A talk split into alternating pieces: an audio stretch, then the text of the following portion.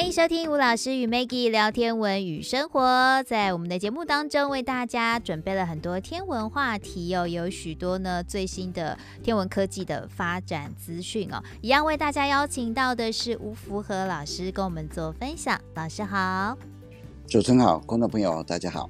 对，老师呢，在最近这一阵子要来跟我们分享一些天文科技发展的话题哦。因为才进入二零二二年，也不过来到了三月而已嘛，哈。是。但展望整个二零二二年呢，整个太空科技的发展会非常的精彩哦。没错，这个月开始哈，要来跟各位分享今年的重要的太空任务。嗯，今年的太空任务真的是又精彩，也有好几个。所以我们要分上中下来跟各位分享。是，今天我们要来看一下韦伯太空望远镜目前的进度，还有目前它在天空中的情况啊。哦。还有有一个非常重要的探测任务叫做 Psyche 啊，我们叫普绪克或是赛基，叫 P S Y C H E 啊。嗯。这个太空任务啊，它在今年的八月它会发射，然后。就要找我们太阳系早期的一些线索，嗯，所以我们在今天的呃节目里面呢，要跟各位分享两个今年非常重要的太空任务啊。对，那各位如果还记得的话，去年二零二一年年底的时候，圣诞节那一天，美国太空总署发射了一个非常重要的。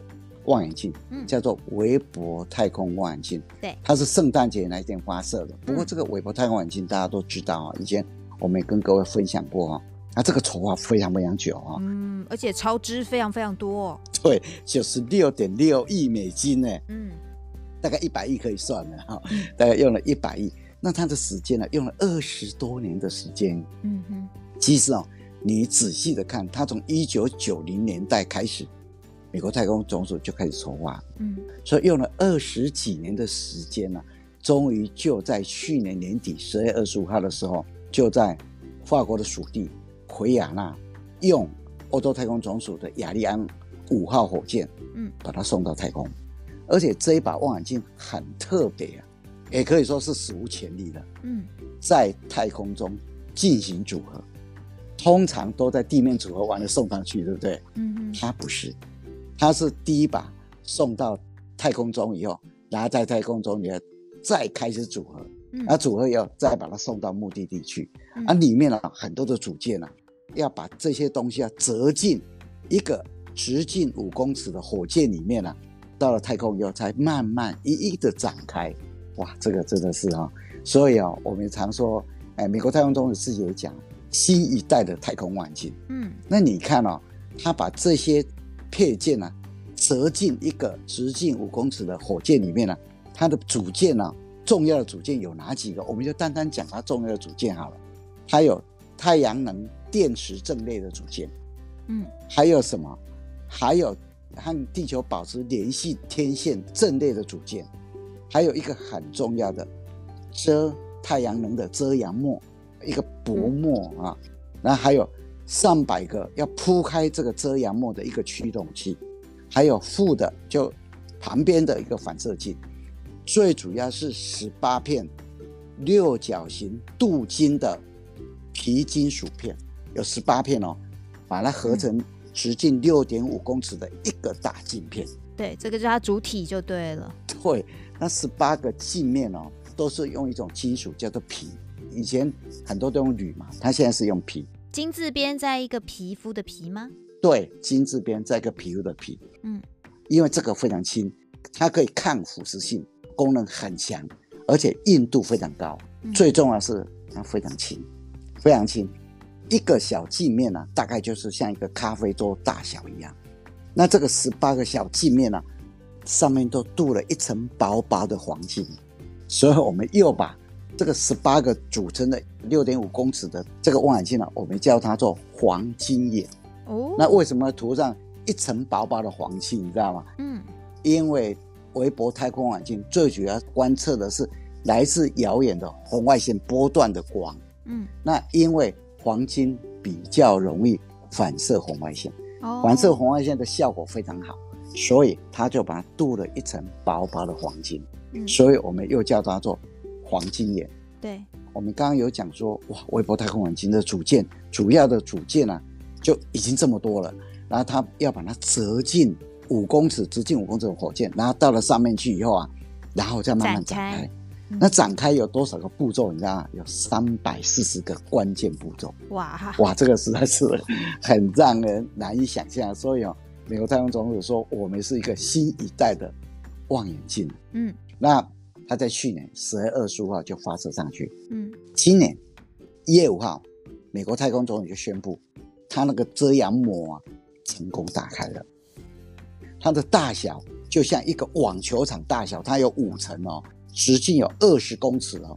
嗯，因为我国太空望远镜它观测的波段呢、啊、是在红外线波段嘛哈，所以它的仪器都要维持在零下两百四十度 C 以下的低温才能够运作。哦，那这个薄膜啊，它有五层，很薄，像锡箔纸一样的遮阳膜。嗯，它能够把太阳送出来的能量哦，把它降到只剩下百万分之五。嗯哼，那这个遮阳膜啊，很像一个长达直径二十公尺的一个风筝的形状一样，像一把很大的一个阳伞一样啊。嗯，罩住了，就是保护着微波太空望远镜。那它的材质非常轻，用一种叫做 Captain 的一个很轻材质制成的，而且上面呢、啊。还涂经过处理的细啊，嗯，然后它一些接缝还特殊处理，就防撕裂。那因为在太空中可能有一些小石块啊，嗯，哦，一些很小的石块，它还要防撞击这些流星体的撞击，所以它是经过特殊处理的。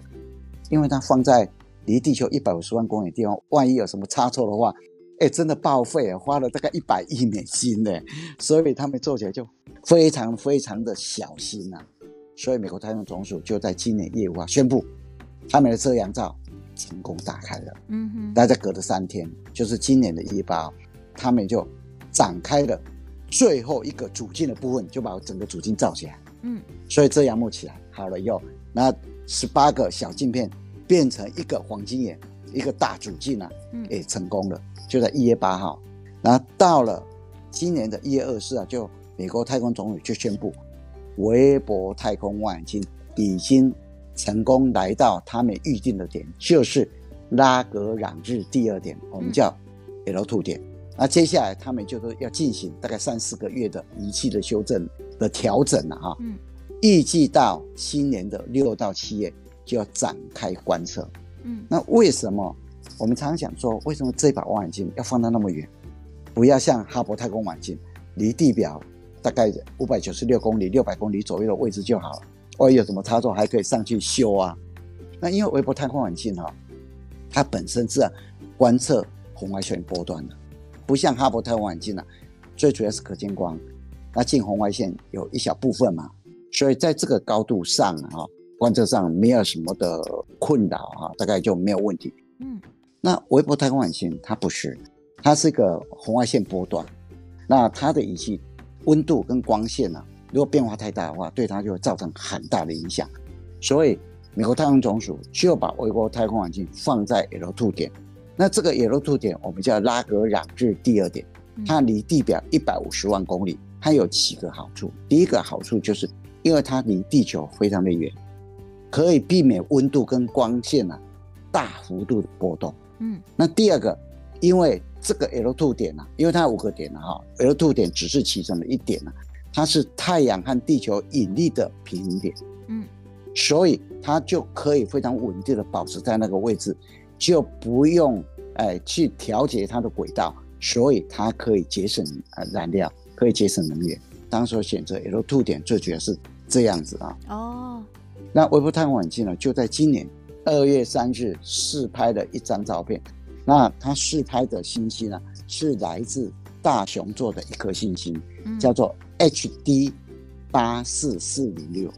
那这个天体离我们大概是光线要走两百六十年了。嗯，不过照片拍起来是模糊的，因为他们只是做测试而已啊，做调整而已哈。那就看效果怎么样啊？那这样慢慢慢慢调整，整个要它要正常的运作，可能要等到今年的暑假。嗯，六到七月之间才会正常运作，但目前为止啊，大概都是非常的顺利啊。那当然，微博太空望远镜我们所熟悉的，它有很多的任务啊。不过两个非常重要的任务，第一个就是要找宇宙爆炸以后第一颗诞生的行星，还有第一个诞生的信息啊。我们都知道，大概宇宙的爆炸大概离我们大概是一百三十八亿年前的事情嘛，哈。嗯。那宇宙一爆炸以后，经过一亿年，第一颗星就诞生了。那经过四到五亿年，第一个星系就诞生了。所以，欧伯太空望远镜就是要找到这个第一个诞生的星星，还有第一个诞生的星系。嗯。那第二个非常重要的，它就是要寻找外星生命。所以在二零零九年的时候，二零零九年三月七号发射的科普勒探测器，到了二零一八年，啊结束了观测以后啊，它所观测的这些系外行星啊，就在提供给他。嗯，还有 TESS，二零一八年四月十八号发射的 TESS 探测器啊，它所观测到的系外行星也是要提供给韦伯太空望远镜，开始观测有没有机会咱们找到外星生命。所以韦伯太空望远镜来担任了非常重要的任务啊。不过。不管怎么样，我们还是期待啊，今年暑假六到七月，微博太空望远镜所拍下的第一张照片，能够非常精彩而且顺利的展现在世人的面前了。那这个对整个太空的发展、天文的发展，可以说是非常重要的一个里程碑啊！嗯，所以我们在今年的重要的太空任务里面，第一个就是跟各位分享一下韦伯太空望远镜目前的进度啊。是。那第二个重要的任务啊。就是要寻找早期太阳系的一个线索。嗯，美国太空总署准备在今年八月发射 Psyche 任务。嗯，啊，Psyche，P S Y C H E，有人把它翻成普须克。嗯，有人把它翻成赛基。嗯，不管是赛基任务或者普须克任务，哈，它就是同样是一个任务，哈。那这一颗小行星呢，Psyche 这个小行星是一八五二年三月十七号。一个意大利的天文学家加斯帕里斯啊，他发现的，后来就用希腊神话里面的灵魂的化身普希克或者赛基来命名它哈。嗯，这颗小行星被发现的时候啊，当然天文学家开始观测它，观测它以后非常的惊讶啊，因为它是一颗还蛮大的一颗天体。那这颗小行星呢，从地面上的雷达或是光学望远镜呢，收集到的资料发现，它可能是一颗。全部都是金属构成的。嗯，以前的科学家认为它只有百分之九十都金属构成的。不过最近呢、啊，亚利桑那州大学的一个教授叫埃尔金斯坦顿，嗯，他所成立一个小组啊，他目前是 Psyche 任务的首席调查员哦。他的团队啊，就利用新的一个密度测量器测量，发现 Psyche 这个小行星它的金属含量应该。介于百分之三十到百分之六十之间。嗯，那 Psyche 它大概两百四十乘上一百八十五，再乘以一四五公里，算蛮大的。它的质量啊，因为它大部分都金属组成的，所以就很重啊，二点一九乘上十的十九次方公斤。嗯，我们地球啊是五点九七乘上十的二十四次方公斤。它这个赛季这个小行星呢、啊，是占所有小行星带天体总质量的千分之六。嗯哼，千分之六，所以你知道它是算很重的。所以赛基的位置在哪里啊？啊，就在小行星带那个位置里面了、啊。哦，啊，它的星等啊，哈，视星等大概九点二到十二点一九等啊，所以你眼睛看不到它。那赛季这个小行星可以说是一个巨大的小行星，是非常有可能是。在小行星分类里面叫 M 型小行星，M 型小行星的最大的一颗。那什么叫 M 型小行星呢？哈，这个小行星是我们目前所知道的小行星其中一种，它亮度低，它的反射率大概只有零点一到零点二啊，大部分都是铁内过程的，可能混着一点点的石头啊。嗯，大家认为这种 M 型小行星可能是小行星被撞击以后。剩下的中心点裂掉以后啊，那中心点的残骸。哦，通常哦，小行星的分类啊，大部分都是根据光谱，嗯，有时候根据小行星的颜色或是它的反射率啊，做出来的分类，嗯，目前小行星的分类啊，讲真的是还有蛮多方法的，嗯，不过啊，它有一个很困难的地方，就是这个小行星你要分类的时候，没有办法取得很大量的明确样本。嗯，所以到目前为止，虽然分类法算蛮多种的，并没有任何一种分类法是取得大家一致共识的。嗯，不过啊，现在有三种小行星的类型呢，跟我们在地面上所收集到的陨石的类型呢，有一点关系，所以有人就把这种小行星跟这个陨石的类型呢，把它合在一起。嗯，陨石的类型呢，大概有 C 型、有 S 型、有 M 型。那刚刚我们讲的 M 型就是铁陨石，M 型的叫铁陨石，像 S 型的。是石陨石，大概是石头组成的。嗯，那 C 型呢，大部分是碳质的球粒陨石，因为小行星里面跟我们的地面所收集的陨石刚好类型有点类似啊，所以有人就根据哎陨石这种类型来分类 C 型、S 型、M 型。所以啊，我们刚刚讲说赛季啊，这颗小行星呢，是一个很巨大的小行星，很可能是最大的 M 型小行星。那这个 M 型小行星就是。铁陨石，那我们来看一下啊，这个赛季任务啊，它为什么会有这个任务？你知道吗？它的目的到底在哪里？当时哦，亚利桑那州大学，我们刚刚讲的阿尔金斯坦顿啊，他所领导的一个团队，就跟太空总署提了一个探测赛姬任务的一个计划。那后来美国太空总署就开始审核，到了二零一七年的时候，就同意了这个任务。然后坦顿就成为赛西任务的首席调查员。嗯，那这个赛西任务啊，他准备在今年的八月，在甘乃迪的太空中心那发射。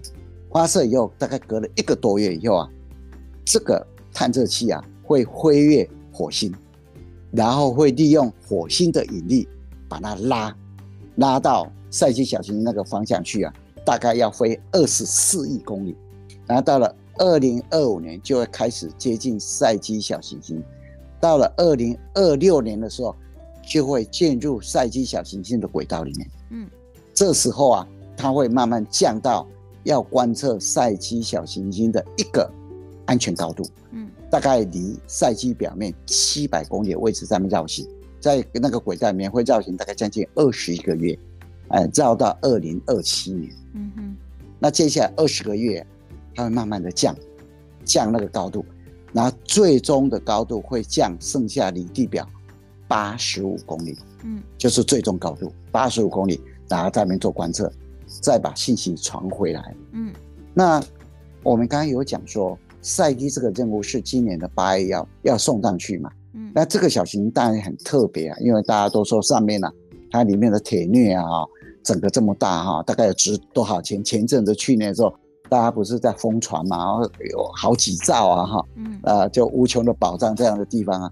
但是科学家啊，天文学家，那除了它上面的能源以外啊，它还有其他的目的。嗯，第一个，他们想知道赛季是从哪边来的，是从哪里来？为什么会有这种天体长这个样子？嗯，那第二个，当然他想知道，它真的上面都腿跟内吗？还有其他的元素吗？它的构成是什么？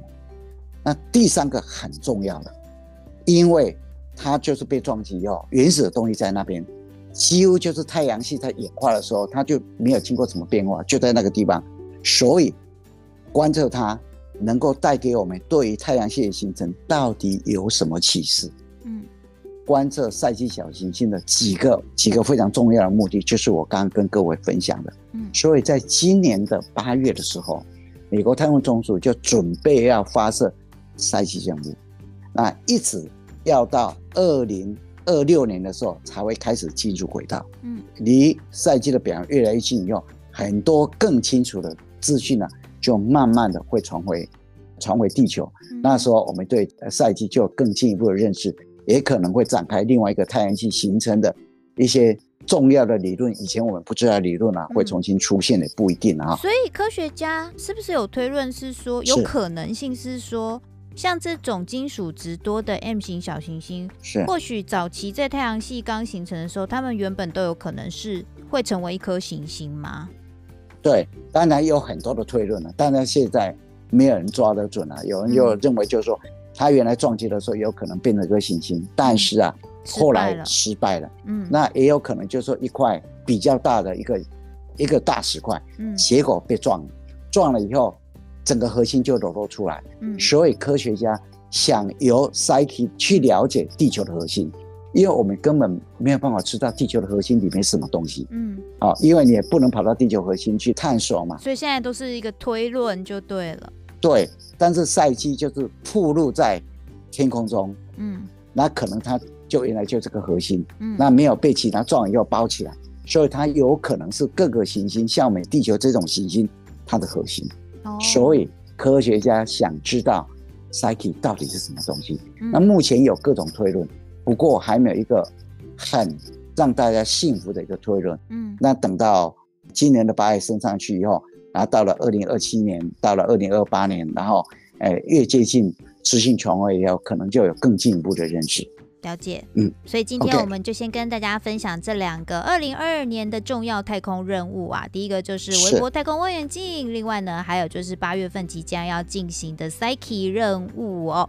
不过当然啦，关于这个太空任务、太空探索的一些发展跟进程啊，也不是只有美国这边在做。我们知道现在不管是 商业市场，或者是各个就是说科技先进的国家，都想要在这个太空探索之路上面呢，争得。大家的一席之地，所以接下来在中集下集的时候，第二集、第三集，我们后面两个礼拜呢，会继续再来跟大家分享今年二零二二年一些精彩重要的太空任务哦。那我们一样谢谢吴福和老师带来精彩的分享，谢谢老师，谢谢大家。